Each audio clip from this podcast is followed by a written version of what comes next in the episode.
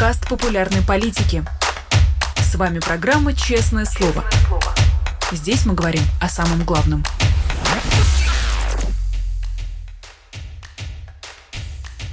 17 часов московское время. Всем здравствуйте. Вы смотрите YouTube-канал «Популярная политика», программу «Честное слово». Меня зовут Нина Русибашвили, и, как я обещала вам вчера, мы наконец-то встречаемся с вами в наши традиционные пятничные «Честные слова». И я очень рада приветствовать э, нашего постоянного гостя, автора, главного человека в этой программе, литератора, журналиста, поэта и писателя Дмитрия Быкова. Дмитрий Львович, здравствуйте.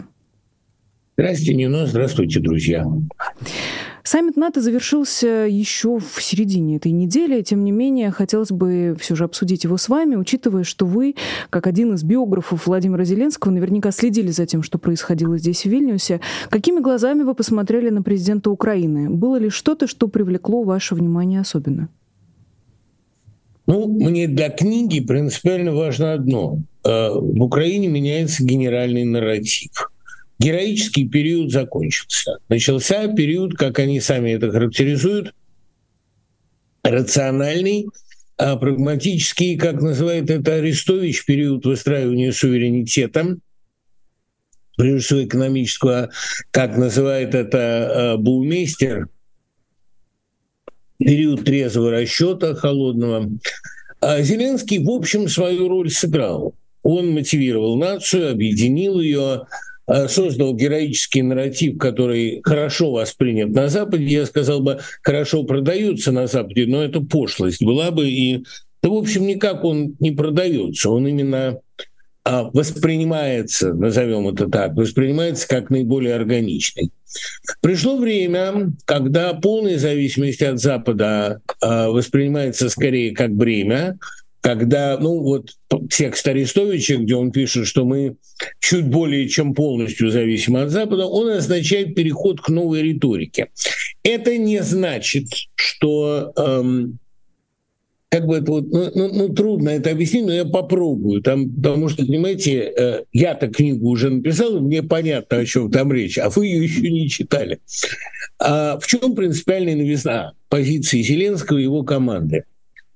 А вместо обычного хаоса, обычной политики населению и э, Западу, и, и России, кстати, предлагается нарратив, четкий сюжет, история. Вот король-наратор — это человек, который предлагает готовую пьесу, как мне Корбан когда-то сказал, мы живем, может быть, и не в пьесе, но в сериале – а в «Слуге народу», условно говоря. И в этом «Слуге народу» у всех есть свои хорошо расписанные роли. Демонический Ермак, которого постоянно подозревают то в связях с Россией, то в связях с Западом. А героический триксер Зеленский, наш маленький Черчилль в футболке. Интересный персонаж Арахамия, а, тип такого, а, ну, кстати, повторяющий абсолютно тип кавказца и слуги народа и так далее. Украинская политика останется нарративом, останется текстом, э, пьесой, который предлагается для того, ну, для того, чтобы у людей был смысл жизни. Это принципиальная новизна эпохи 20 века, когда одни профессионалы занимаются экономикой, обороной, своими делами, а другие профессионалы занимаются выстраиванием истории. Украинская политика останется историей, но она сменит э, свою интонацию, сменит сюжет, если угодно. После сюжета о героическом противостоянии небольшого государства и маленького человека, отважного героя, трикстера современного тоталитарному монстру, появится сюжет о э, прагматике, о новом технократии, который выстраивает заново экономику Украины и ее э, социальную структуру. Кто это будет, я не знаю. Пока я наблюдаю, что абсолютно сменивший свою риторику Арестович, с такой утешительной на мобилизующую или на алармистскую, э, гениально выражает, как всегда, вот, Леш, мои вам аплодисменты, гениально выражает то, что люди подумают еще только через неделю. А он это говорит уже сегодня. Быстроумие его колоссально. Значит, совершенно очевидно, что Украина, давайте опять-таки называть вещи своими именами, а не развивать сюжет. Вокруг украинского сюжета Существует две трактовки. Первая, Украина получила все, что хотела, получила максимум возможного. Второй, Украина получила минимум, и э, пришла, пришла эпоха горького отрезвления. И то, и другое, э, в общем, неправда, потому что ничего принципиально не изменилось. От этого саммита НАТО никто не ждал, что Украина не будет принята туда немедленно. Это был бы какой-то нечеловеческий ход в нарушении всех документов НАТО принять воюющую страну и тут же по пункту пятому начать ее защищать. Это означало бы немедленную мировую войну и с неочевидными последствиями. Ничего принципиально нового не произошло, кроме констатации, что Украина получит одноэтапный вход, и Украина по-прежнему будет поддержана всеми возможными средствами. Но э, риторика принципиально изменилась, и действительно с одной стороны, приятно, что героический этап закончился, потому что прав Арестович, любой подвиг — это почти всегда чья-то недоработка. Я э, не совсем согласен с этой формулировкой, потому что, понимаете, жизнь не такое комфортное место. Героизм иногда нужен. Да? Помните знаменитую реплику Галилея «Несчастная страна, нуждающаяся в героях», там у Брехта в жизни Галилея. Я должен сказать огорчительную вещь, в героях нуждается каждая страна. Жизнь — это вообще процесс героический процитирую Кушнера, но жизнь в каком-то главном смысле акт героический вполне. Герои по-прежнему нужны, война по-прежнему продолжается, но риторика сменится, сюжет сменится. Значит, нужно ожидать сейчас появления в Украине новых экономических, прагматических, деловых лидеров. А каковы шансы Арестовича в предвыборной там, гонке, если она будет? Я думаю, что у него есть я это ему советую в книге, хотя я думаю, что мои советы ему абсолютно по барабану. Я думаю, что он гениальный, прирожденный лидер оппозиции. А лидер оппозиции в иных ситуациях гораздо более влиятелен, чем лидер государства. И я бы видел в нем а, именно а, гениального, потенциального оппозиционного политика. Кто будет следующим президентом, мне пока неведомо. Я думаю, что это неведомо и всем. Но очевидно одно. А, нация сейчас с благодарностью, с учетом всех заслуг, прощается с нынешним президентом и думает о будущем. Я бы обратила еще внимание на э, один сюжет дополнительный, который произошел внутри этого саммита. Речь про э, реплику Бена Уоллиса, главы Министерства обороны Великобритании, где он ну, довольно строго сказал Зеленскому, что они не Амазон, и как-то даже огорчился недостаточной благодарности, что ли, с украинской стороны. А как вам кажется, Дмитрий Львович, время ли требовать этой благодарности? И вправе ли Запад, коллективный или частный, вот в лице Великобритании, этой благодарности ждать и требовать от Украины? Нино, вот если в моей книге есть какая-то ценность, то она в одном. Это предложение новой парадигмы при взгляде на мировую политику, особенно с таким наратором, как Зеленский. Это сюжет, понимаете, выстраивается сюжет. Я не знаю, этот сюжет пишут какие-то профессионалы, там, конспирологи или Господь Бог, но совершенно очевидно, что эта реплика должна была прозвучать. Запад должен был сказать это Украине. Эта реплика неблагородная. А, мы понимаем, что Украина должна быть благодарна, но мне, знаете, а, одна девушка, которую я очень любил, сказала фразу, которой я в жизни руководствуюсь. Мне было 20 лет, и в те времена сильно сказанная вещь, особенно сказанная красивой девушкой, она запоминается. Это не про меня было сказано, но она сказала, она китаянка была, сказала, у нас есть такая мудрость китайская, есть только одна вещь хуже неблагодарности – это требовать благодарности. Понимаете, мы же понимаем с вами, в какую позицию была поставлена э, мировая политика э, и в какую ситуацию был поставлен Зеленский. И мы понимаем, что Зеленский на самом-то деле, он же защищает сейчас не Украину, он защищает даже не Запад – он защищает смысл жизни как таковой.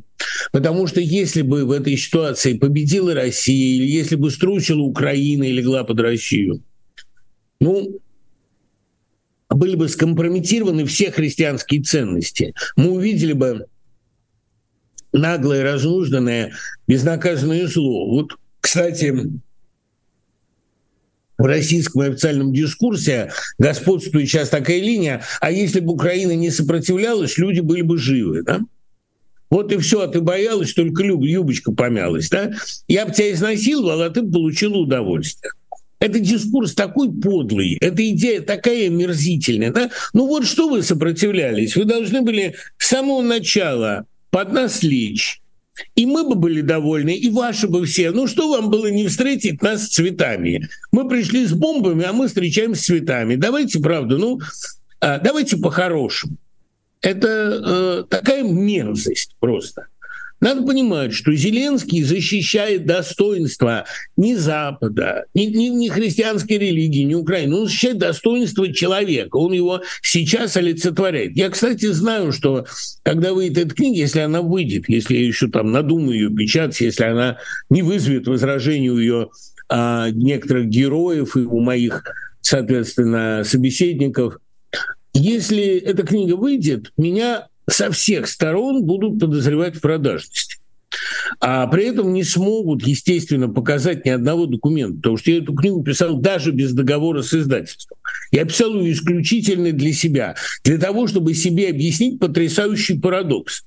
Украинский актер комический, причем актер не первого ряда, украинский продюсер, который долгое время воспринимался как друг России и чуть ли не как российский сатирик, участвовавший в российских фильмах и программах, оказался лидером свободного мира. Меня этот парадокс безумно занимает, и я не вижу сейчас во всем мире более увлекательного сюжета. Меня это дико заинтересовало, и мне для себя захотелось это написать. Как это получилось? Как Бог рассудил, что инициалы главного украинского политика стали символами этой позорной спецоперации, этим ВЗ? Вот это мне интересно и как он расставляет фигуры, как выстраивается сюжет. Иными словами, мне это интересно с точки зрения структуральной поэтики, вот если хотите, да, простите за умный термин. Я небольшой фанат структурализма, но мне интересно, как лепится этот сюжет пойдет огромное количество ботов, которые будут говорить, что я продался тем, продался тем. Украинские боты будут говорить, что эта книга антиукраинская, там кто-то будет говорить, что эта книга проукраинская напротив. Но согласитесь, что за самим сюжетом следить безумно интересно. Безумно интересно смотреть на эволюцию героя, ну и на эволюцию Запада, конечно. Они должны были сказать об этой неблагодарности. И я понимаю, почему они говорят об этой неблагодарности. Они же понимают, что главную роль играет в этом противостоянии Зеленский. А это все равно, понимаете, что говорит, что Россия неблагодарна за ленд-лиз. Мы все понимаем, что Россия должна быть благодарна за ленд-лиз. Но, тем не менее, главное сражение Великой Отечественной войны происходило под Сталинградом. И скажу больше, в Сталинграде. Главное сражение Второй мировой войны происходило в Сталинграде. Главное сражение сегодняшнего поединка коллективной архаики с коллективным модерном происходит сегодня на территории Украины. И весь мир должен быть ей за это благодарен, глубоко понимая, что она на себя взяла и чем она жертвует. Большое спасибо Западу за горячую поддержку. Мы продолжаем программу «Честное слово» с Дмитрием Быковым, писателем, поэтом, журналистом и литератором. Кстати, а, у Дмитрия Львовича появился Patreon, и ссылка на Patreon есть в телеграм-канале. Дмитрия Львовича я видела в чате, Ой, а, спрашивали, вам. интересовались. Ну, да, я могу, нет, нет, я могу вам сказать, с чем связано это.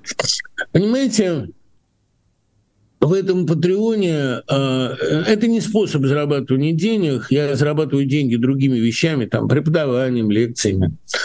А я поставил там э, довольно щадящие суммы, э, потому что мне надоело быть объектом цензуры. Мне мучительно. Спасибо, что вы меня прорекламировали, хотя, в общем, а, я не верю в большой приток людей. Для меня это скорее способ поговорить с единомышленниками. Понимаете, когда Facebook, ну это, в общем, с своей стороны такой в известном смысле пригожинский жест, да, то, что называется психанул. А теперь слово психанул вошло во все языки мира наряду с спутник, балалайка, водка, перестройка. Я думаю, что психанул это будет универсальное объяснение и домашнего насилия, и харасмента, и небольших грабежей, ну, в общем, чего-то такое, на все, да, я теперь и жене всякий раз как психану, говорю, ну, там, на ребенка нару, извини, дорогая, да, Пригожин, да, психанул. А вообще то, как Пригожин обогатил русский политический пейзаж, вот вы заметите, в России страшная пустота, ничего не происходит. Главный герой года Пригожин. Что это за уровень страны, если в ней главный герой, главный источник мемов, новостей, информации Пригожин, ну, ничего более ужасного я себе вообразить не мог. Ну, думаю, что будет и более ужасно. Да? А Пригожин — это еще дальше, чем Прилепин. К тому же Прилепин в силу своей прогрессирующей, к сожалению, вне литературности, там, литературной э, неодаренности, к сожалению, уже мемов давно не порождает. А вот Пригожин, да, это писатель нашего времени. Сейчас, кстати, опубликовали уже фрагменты его книги. Так вот, а, я психанул, потому что я разместил а, в Фейсбуке стихотворение о самоубийстве европейского интеллектуала «Разгар войны», а мне, или там в начале войны, а Фейсбук его снял под тем предлогом, что это пропаганда суицида. Мне показалось, что это что-то такое глубоко российское, глубоко постсоветское. Мне надоела цензура. Я предложил главу о Зеленском одному изданию, которую я люблю, которое я склонен уважать, а им не понравилась эта глава, потому у них возникли идеологические претензии. Я устал от идеологических претензий. Не, ну, мне 55 лет, я старый человек. Почему я все время должен доказывать свое право на существование людям, которые, может быть, и сами еще этого права ничем не доказали, по крайней мере, право судить. Мне хочется иметь свое СМИ, свое издательство. Вот Patreon а, будет публиковать чужие тексты, которые мне понравились, которые мне прислали, мои новые куски, там, work in progress. Мне надо иногда что-то обсудить, понимаете, поскольку вас я вижу раз в неделю на час, обсудить с вами главные вещи меня беспокоящие, я не всегда успеваю. Поэтому, да, мне приходится делать Patreon. И э, всей цензуре мира я отвечаю великими словами Пушкина. И шутки не могу, и шутку не могу я выдумать иную, как ото всей души послать цензуру к Ну, я очень надеюсь, Дмитрий Львович, что наши зрители и ваши почитатели докажут вам, э, что вы э, заблуждаетесь, как минимум в том, что э, очень много людей вас поддержат на Патреоне. Я лично собираюсь это сделать. И надеюсь, что за, за мной последуют ваши еще слова, те, кто да, Ваши смотрит. слова Меркурию уши. А, давайте продолжим обсуждать волнующие нас события. А, Дмитрий Львович, есть еще один сюжет, практически архетипический. Обнаружился среди российских военных «Спартак», да со своими, а, что называется, гладиаторами. «Спартак» как человек, который руководил восстанием рабов, персонаж довольно необычный для российского сюжета, российской нынешней, я имею в виду, нынешнего российского сюжета. И тем не менее, как вам кажется, кажется, во-первых, с чего вдруг э, такая смелость? Почему человек, который называет себя Спартаком, это генерал-майор Иван Попов, решился э, сказать слово против. Раньше это было совсем не принято. Это э, продолжает осуществляться тот сюжет, о котором не только я, а решительно все говорили в последнее время. Кризис управления, потеря управления. Ну, монополия на насилие и на политические решения утрачена давно. Понимаете, что происходит? Слабость центральной власти заключается в ее избыточной силе. Она ничем не управляет. Вот сейчас, понимаете, мы сегодня впервые, кстати говоря, наблюдаем, я думаю, что это главная сенсация в жизни Андрея Колесника. Он вообще поставщик мемов и поставщик сенсаций, но я думаю, что его главная журналистская удача произошла вчера. Она сопоставима с журналистской удачей Резника, когда он э, опубликовал свое знаменитое «Мучите нагибать». А новый мем группы «Вагнер» не существует. Ну, то есть ее юридически не существует, и это непростая задача, как сказал президент, простая задача тоже станет мемом, привести ее к легальности, легализовать, да, ну, то есть как бы по факту существующую частную военную компанию примирить с российским законом. Это жутко увлекательно. А на наших глазах власть теряет там не авторитет, бог бы с ней, авторитетной инерции, там, ну, на страхе, может держаться. Точнее, это уже не авторитет, а обиденс, да, такое послушание. На самом деле никакого авторитета-то нет уже очень давно, а, потому что течением мысли никто не управляет. Да им, в общем, как-то не очень возможно управлять в наше время. Происходит другое, происходит кризис управляемости. Я не думаю, что Попов бунтарь. Но тут же обратите внимание, что э, дикий микс из советской, постсоветской идеологии, советские футбольные фаны и вообще советские там, читатели, они знают, что «Спартак» — это хорошо. Потому что он поднял восстание рабов против хозяев. Сула плохо, диктатор Сула плохо, а Спартак хорошо. Спартак чемпион. И к Спартаку, гладиаторам он обращается именно потому, что это такие, ну, остатки, объедки советской мифологии, перемешанные с какими-то постсоветскими коннотациями. Сегодня у нас окажется множество маленьких вождей, каждый из которых пытается заявить свои права. А при этом, кстати говоря, будущее России будет ковать, как мы уже много раз об этом предупреждали, совсем не оппозиция а совсем не иммигранты, совсем не релаканты, а даже не зэки, хотя у них есть хорошие шансы, а именно рассеянные по всему пространству России метастазы. Вот эти мелкие и не очень мелкие командиры, начальники, а все, кто кидался в прорыв, латая прорехи центральной власти, все они будут заявлять свои права. Пригожин был первым, но кто будет последним, представить совершенно невозможно. Я уже говорил, начнутся бунты пропагандистов, военкоров, все, кто считает, что они недооценены, все, кто как раз требует благодарности, считают, что власть должна быть более благодарна. Это будет долгий процесс такого гниения, распадения государственной ткани. И никакой симпатии ни Пригожин, ни Попов, ни гладиаторы меня не вызывают как не вызывают у меня симпатии никакие процессы распада. Я одно только могу сказать, печальное слово «по делам». Но радоваться этому нет, не могу. На Спартака скорее э, немножко даже, может быть, похож Пригожин, учитывая, что и Спартак в свое время повернул обратно, как это сделал э, Евгений Викторович. Ну, давайте, э, давайте к встрече Владимира Путина с вагнеровцами перейдем, точнее, вернемся. Тем более вы уже успели вспомнить ее в разговоре. Много очень любопытных деталей, Дмитрий Львович. Я тут даже не знаю, о чем спрашивать. Просто хочется услышать ваш комментарий или хотя бы вашу реакцию. Вот, например, сюжет. Владимир Путин предлагал Эм, назначить основным руководителем командира с позывным «Седой». По словам Путина, многие участники встречи кивали, когда он говорил про Седова, а Пригожин, который сидел впереди и не видел этого, сказал, выслушав, нет, ребята не согласны с таким решением. Это же практически Путин смотрит на себя в зеркало. Ну, как в зеркало? Вы правы, конечно, в том плане, что Путин сам за ребят принимает решение. Это, безусловно, так. Вообще продолжается классическая путинская ситуация. Да, давайте начнем с того, что я не знаю, была ли эта встреча.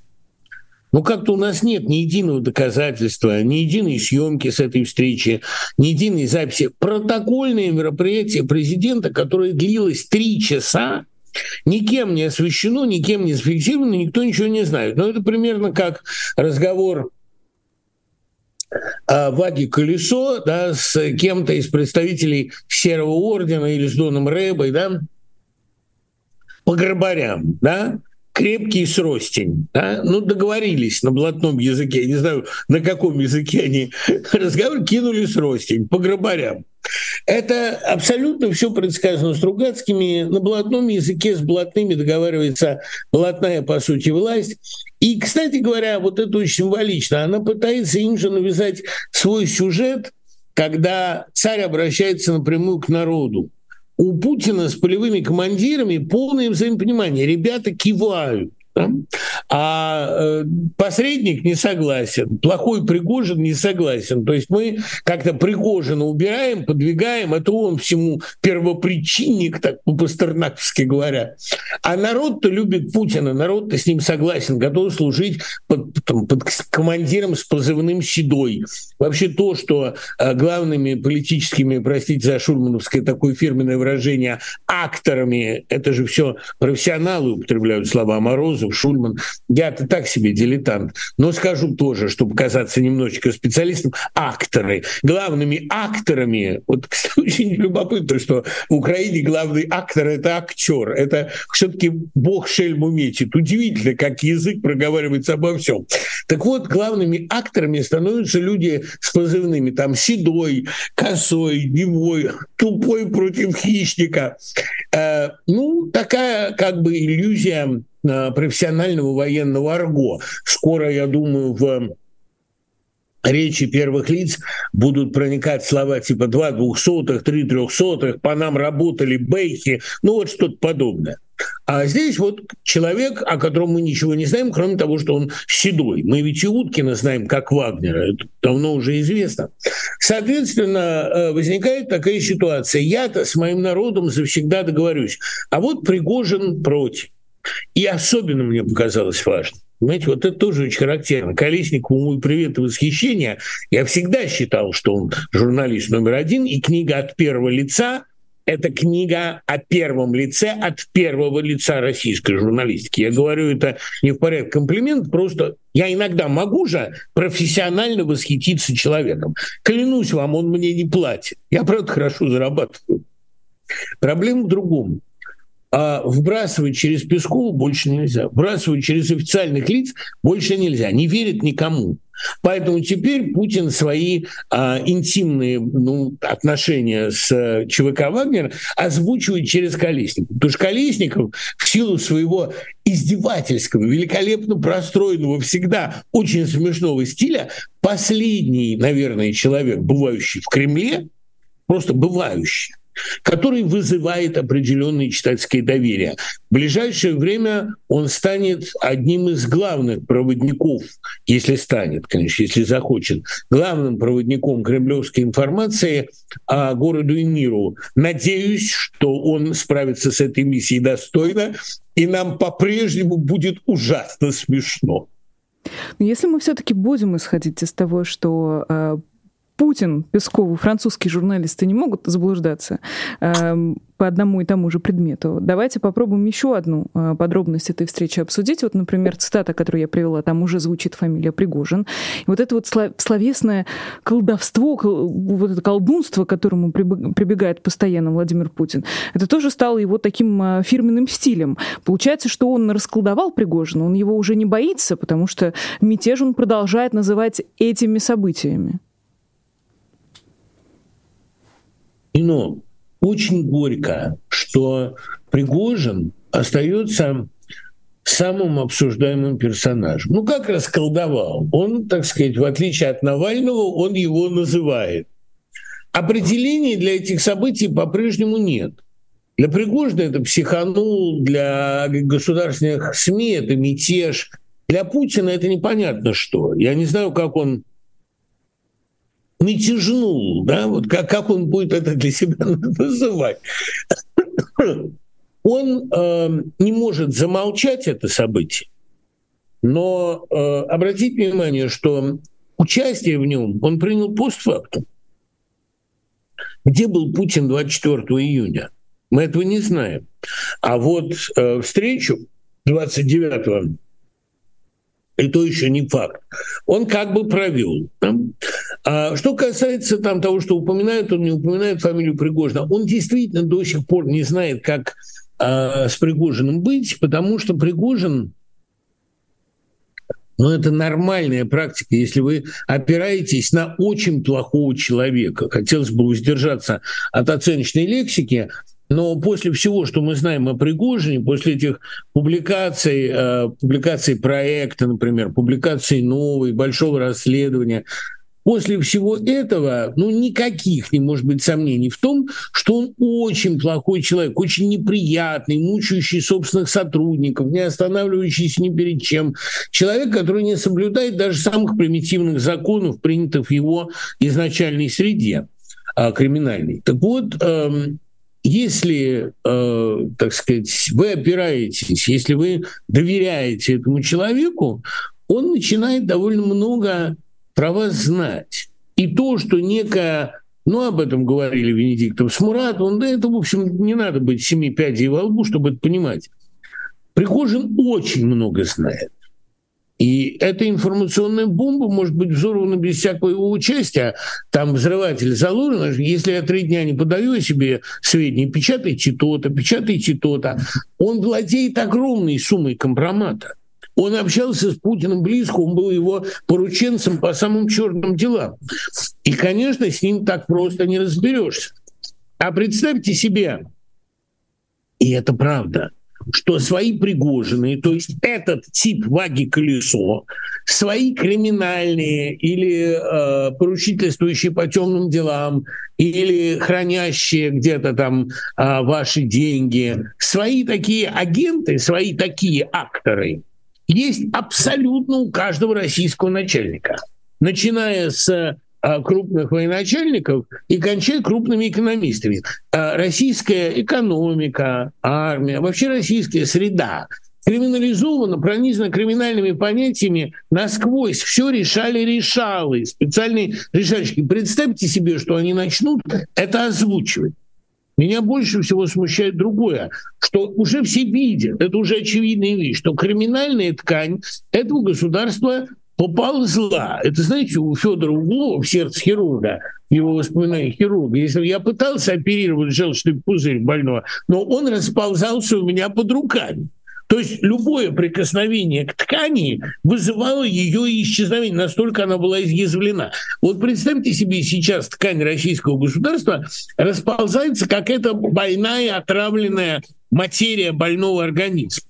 Что мы получим на выходе? Мы получим, может быть, еще какой-то силовой костяк, некоторое время простоит. Но вся ткань на этом костяке поползла. Ребята, вы можете сколько угодно делать вид, что все по-прежнему, что броня крепка, танки наши быстрые, и любой ОМОНовец, любого протестанта по-прежнему убьет. Вы можете по-прежнему штрафовать иноагентов. Вы можете даже а, ввести, вот как сейчас МИД предполагает, криминализацию а, вот того факта, что кто-то получил двойное гражданство и об этом не доложил. Вы можете новые, новые, а, там, и можете держать Берковича и Петричу, все можете. Можете там а, армию бросать в топку, все. Но уже камень под названием Пригожин стронул лавину, и эта лавина поползла, и скрыть этого факта вы не можете, я говорю об этом, из тени злорадства. Потому что я все-таки, простите меня за, э, как вы это многие называете, совковость, я привык, что я гражданин великой страны. Но я не привык, что я гражданин гнилой ткани. Настолько гнилой, настолько прогнивший. Но, к сожалению, главным содержанием российской жизни в ближайшее время станет разложение. Возвращаясь к расследованию проекта, о котором вы также успели сказать, вышел такой большой, подробный, психологический такой э, криминальный портрет Евгения Пригожина. В начале э, этой публикации э, есть небольшая расшифровка э, про погоняло и про клички, э, которые э, возникли, образовались вокруг разных людей. Вот, например, Пригожина называют э, Жако, повар, шеф, Петрович. Владимира Путина называют он, ВВ, начальник. А вот что обращает отдельно на себя внимание, темнейшество. Это, оказывается, Дмитрий Уткин. Ну, как будто бы темнейшество звучит куда загадочнее, куда э, так как-то сильнее, что ли, чем какой-то он безликий или начальник. Э, как вам кажется, правильную кличку дали э, Уткину? Того ли Я человека назвали темнейшим? Нет, ну он внушительный такой персонаж. Одна внешность чего стоит. Он такой огромный. Э, он, э, конечно, э, на фоне Пригожина и Путина более интересный человек, хотя потому, что он реально воюет, и организация этой ЧВК – это его рук дело. Другое дело, что спонсором выступил Пригожин. Но как раз вот, э, ну не будем впадать в путинизм, не будем подчеркивать, что полевые командиры чем-то так уж так радикально психологически отличаются от Пригожина. Они-то, может, и отличаются, но думаю, что по понятиям они живут одним и тем же. Как и военкоры. Я просто хотел бы, понимаете, вот, ой, Нино, Дурным я стал человеком с годами и мстительным.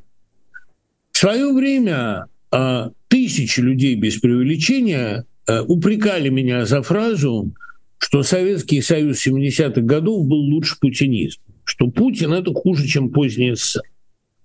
Как же, да можно выезжать за границу, да можно доллары, да есть частная собственность. Понимаете, поздний СССР имел много недостатков. Но при нем аналитики обсуждали в идейном поле а, Бовина или Бурлацкого, а в экономическом поле Косыгин. Западные аналитики и прогнозисты обсуждали э, культурные, экономические движения в позднем СССР. А мы с вами сегодня комментируем, обсуждая Седова, Уткина, Пригожина.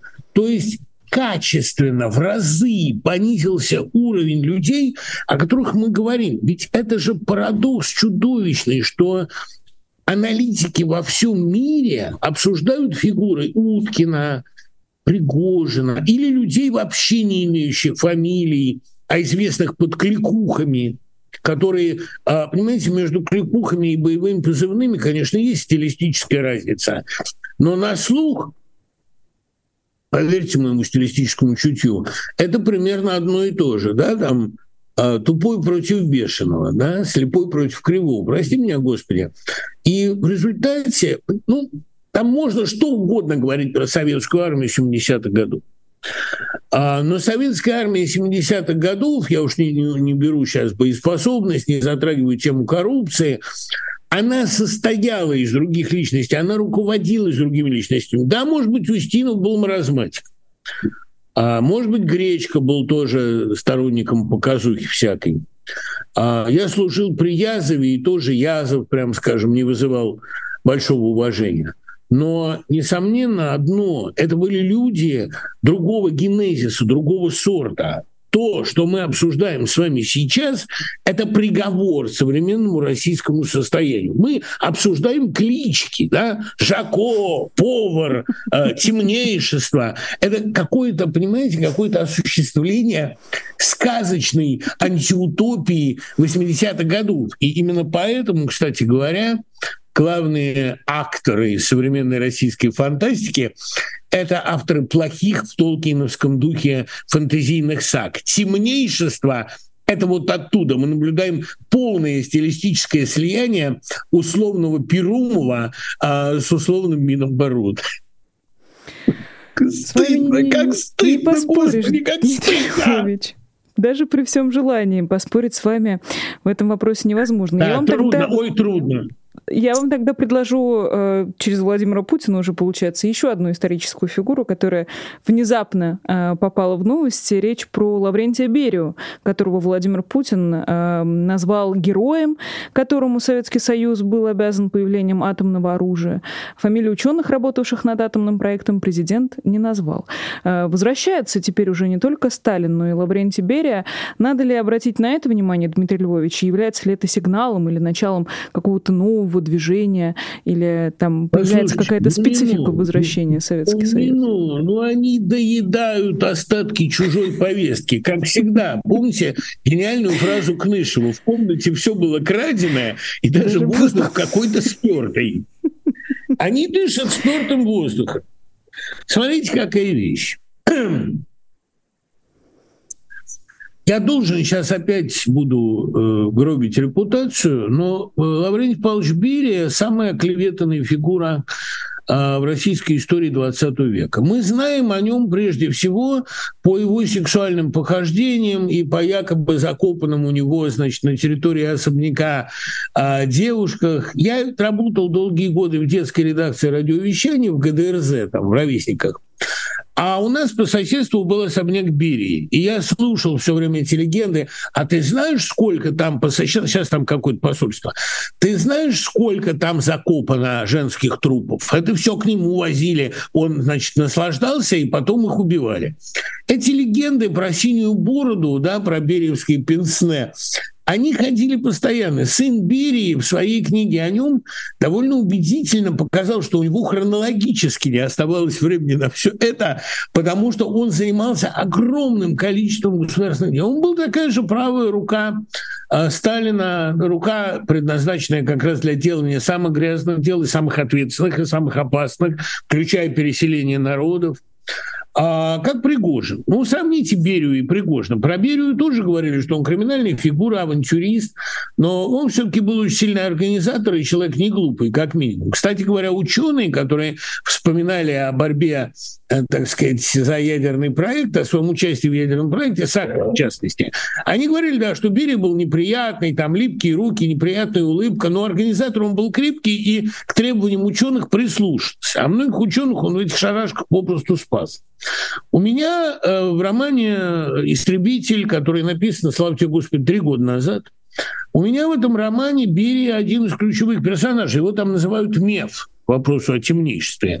А Мефистофель такой, из двух в отрицании ты всех менее бывал не в тягость, плут и весельчак. Я хочу напомнить, что стал делать Берия после смерти Сталина.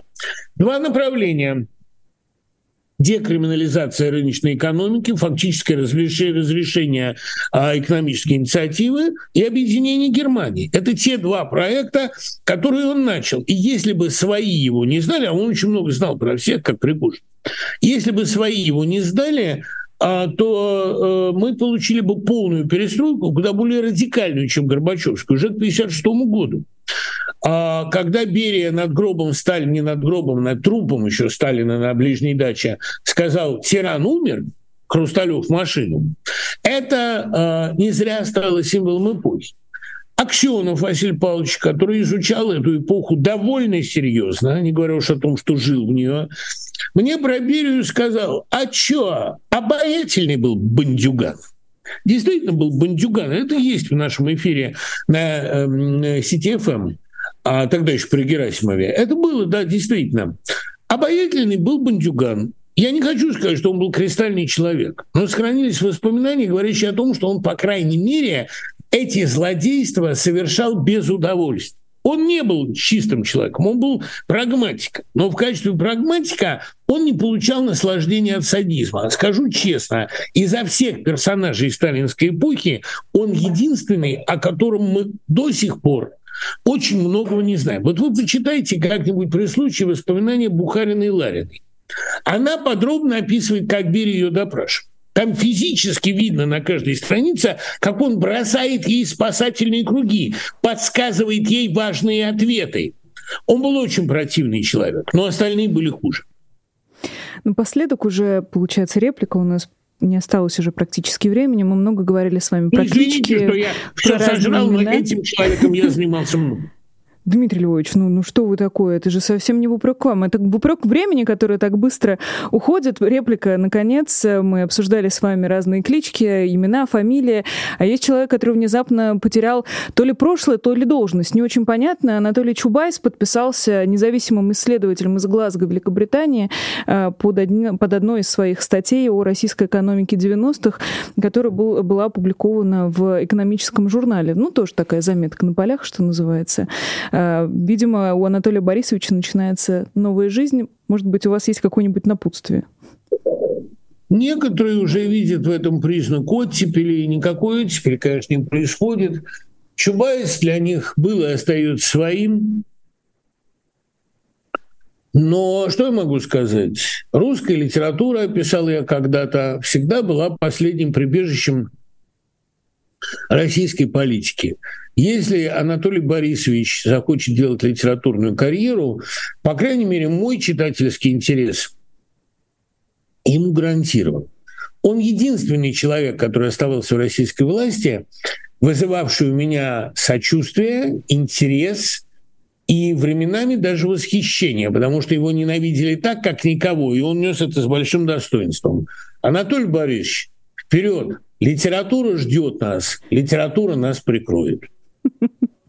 Посмотрим, услышит ли ваше воззвание Анатолий Борисович. А, спасибо вам огромное, Дмитрий Львович. Это было Спасибо честное вам, слово увидимся.